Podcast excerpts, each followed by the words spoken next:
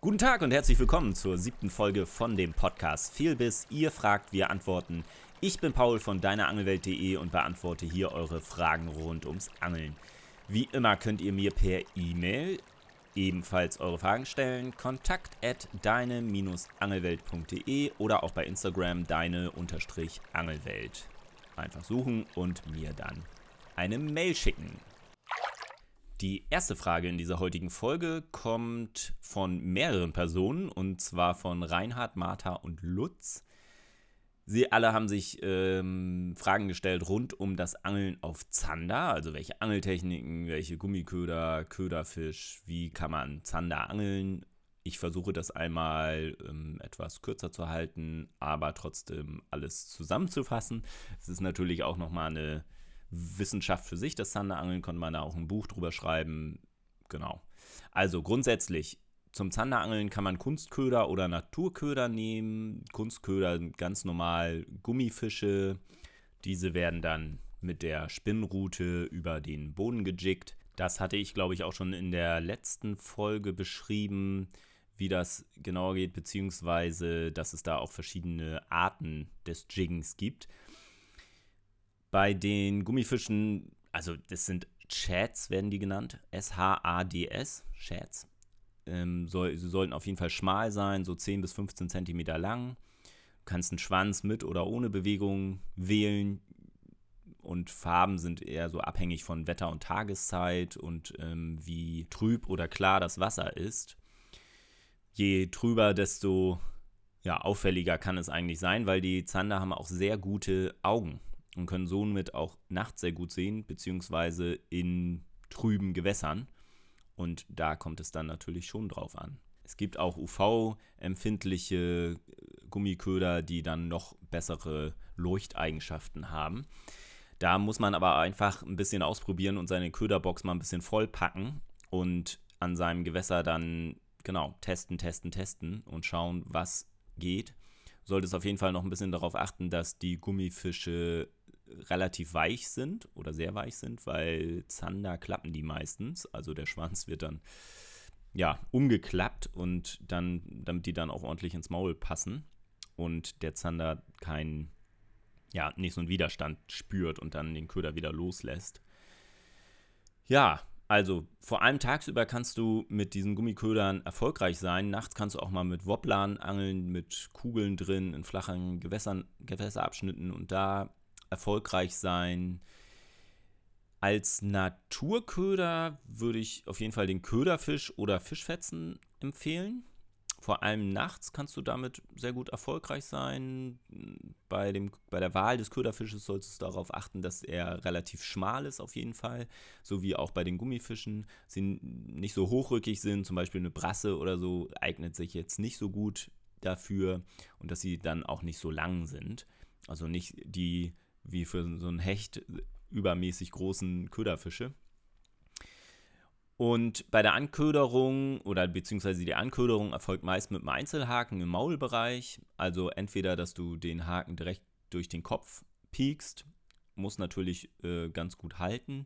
Oder halt mit der Ködernadel ähm, kurz hinter dem Kopf, unter der Haut, gar nicht irgendwie einmal durchpieksen oder so, sondern in die Haut rein und dann unter der Haut oder durch das Fleisch, durch das Filet ähm, des Köderfisches dann nach hinten schieben und kurz vor der Schwanzflosse wieder rauskommen. Und dann kannst du zum Beispiel noch zweimal irgendwie durch die Schwanzflosse pieksen und die Schnur dadurch führen, damit der Köderfisch dann nicht so krumm wird. Ihr kennt das bestimmt, dass ja, vor allem mit der Ködernadel, dass die Fische oder die Köderfische sich dann so zusammenbiegen. Und das ist natürlich keine natürliche Haltung eines Fisches, wenn der tot ist und im Wasser liegt. Ähm, es gibt auch noch einen Knoten, den man sonst verwenden kann. Ja, zur Veranschaulichung müsstet ihr da auch nochmal recherchieren, weil das kann ich jetzt hier nicht genau beschreiben. Auf jeden Fall wird der auch um die Schwanzflosse gemacht, dieser, diese Art Knoten. Aber wenn dann ähm, Zug drauf kommt, dann löst er sich. Also wenn da ein Fisch dran kommt, ähm, dann löst sich dieser Knoten und ihr könnt den Fisch perfekt drillen. Ja, mit Köderfisch bietet es sich an, natürlich entweder auf Grund oder vor allem mit der Pose. abzuangeln. Die Pose musst du dann so ausloten, dass man den Köderfisch dann irgendwie an der Kante, ja, am oder auch kurz über dem Grund platziert, also an irgendeiner Gewässerkante. Da du ja nachts angelst, kommen die auch ähm, gerne mal näher ans Ufer ran. Da musst du mal genau ausloten, wo da die Gewässer oder die Kante ist, wo es dann nach unten geht. Ähm, ja, wenn du das alles ausgelotet hast, den Köderfisch äh, montiert hast, dann kannst du auswerfen. Wichtig ist, dass du dann nicht irgendwie die Rolle zulässt und ähm, nur mit der Bremse arbeiten möchtest. Es empfiehlt sich auf jeden Fall, einen offenen Bügel zu haben, dass die Schnur ganz leicht ablaufen kann. Du kannst sie mit einem Gummiband zum Beispiel ganz knapp, also das Gummiband um die Route machen in Höhe der Rolle und dann die Schnur da ganz knapp so reinklippen.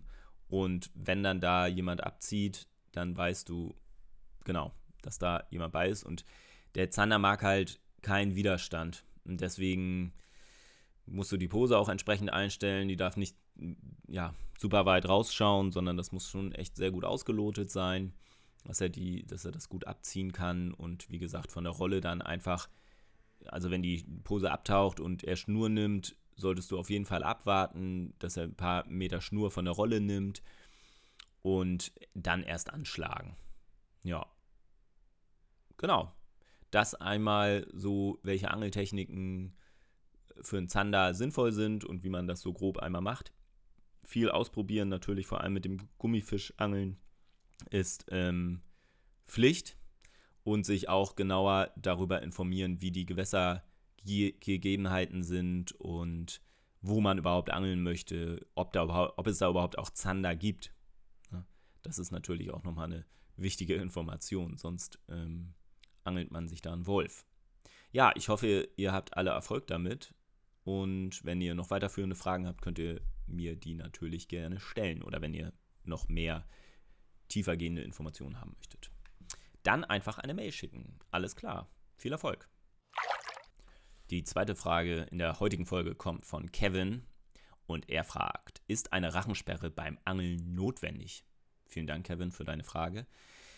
Rachensperre. Was ist das überhaupt? Werden sich jetzt viele fragen, aber der Name verrät es schon so ein bisschen. Äh, eine Rachensperre ist so ein, eine wirklich starke, zu einer Art Feder gebogener Stahl, also wirklich eine starke Feder. Und an den Enden sind meistens nochmal so quer angeschweißte kürzere Stäbe, die eine Gummierung haben. Also mit zwei Enden, die in das Fischmaul gesteckt werden. Diese Rachensperre biegt sich dann auseinander und hält so das Maul von einem Fisch offen. Genau.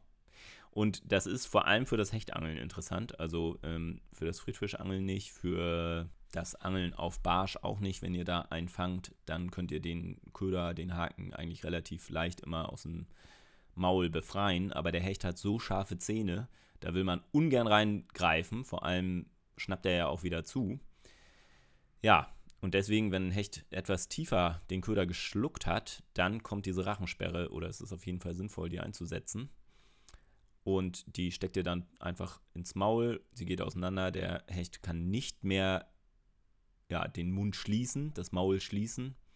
Und so könnt ihr dann viel besser an den Köder kommen und den Haken ganz in Ruhe lösen und habt die Verletzungsgefahr natürlich deutlich minimiert. Ja, Empfehlungen, welche da besonders sinnvoll sind, äh, kann ich jetzt nicht geben. Da müsst ihr im Angelladen einfach mal schauen und ähm, euch das Modell aussuchen, was euch am ehesten gefällt oder was am stabilsten auch euch erscheint. Es ist wirklich, ähm, sollte natürlich ordentlich stabil sein und auch schonend keine scharfen Kanten haben und so äh, schonend für den, für den Fisch dann sein. Genau. Also fürs Angeln auf Hecht auf jeden Fall notwendig. Sollte man immer in der Box mit dabei haben. Für die anderen Angelarten ist es jetzt nicht so wichtig. Die dritte und auch letzte Frage in dieser heutigen Folge kommt von Kim. Ich habe beobachtet, dass einige Angler mit einer Pose angeln, die groß ist und oben nicht einfach eine Spitze hat, sondern große Flächen. Was ist das für eine Pose und wofür benutzt man sie? Kim, danke für deine Frage. dabei handelt es sich höchstwahrscheinlich um eine sogenannte Segelpose. Die kannst du ebenfalls gut für das ähm, Köderfischangeln einsetzen. Du wirfst also aus auf einem See zum Beispiel und musst da aber darauf achten, dass du Rücken- oder Seitenwind hast. Wenn der Wind von vorne kommt, drückt er die Pose oder die Montage nämlich zu dir ans Ufer. Das macht natürlich wenig Sinn, deswegen Rücken- oder Seitenwind. Und dann treibt dir deine Montage vollautomatisch durch den Wind und die Pose mit den großen Flächen obendran über den See oder über das Gewässer und so kannst du eine große Fläche absuchen und nach einem Hecht Ausschau halten, zum Beispiel. Genau, das, dafür sind diese Segelprosen sinnvoll. Kannst du dir ja auf jeden Fall auch mal im Angelladen anschauen. Die sollten sowas auf jeden Fall auch da haben, in verschiedenen Größen und vielleicht auch einfach mal ausprobieren, ob das ganz gut klappt. Natürlich muss man dann auch immer mal wieder auswerfen. Die stehen jetzt nicht irgendwie zwei Stunden an einer Stelle. Es ist schon ein etwas aktiveres Angeln, aber auch nicht ganz so aktiv. Genau.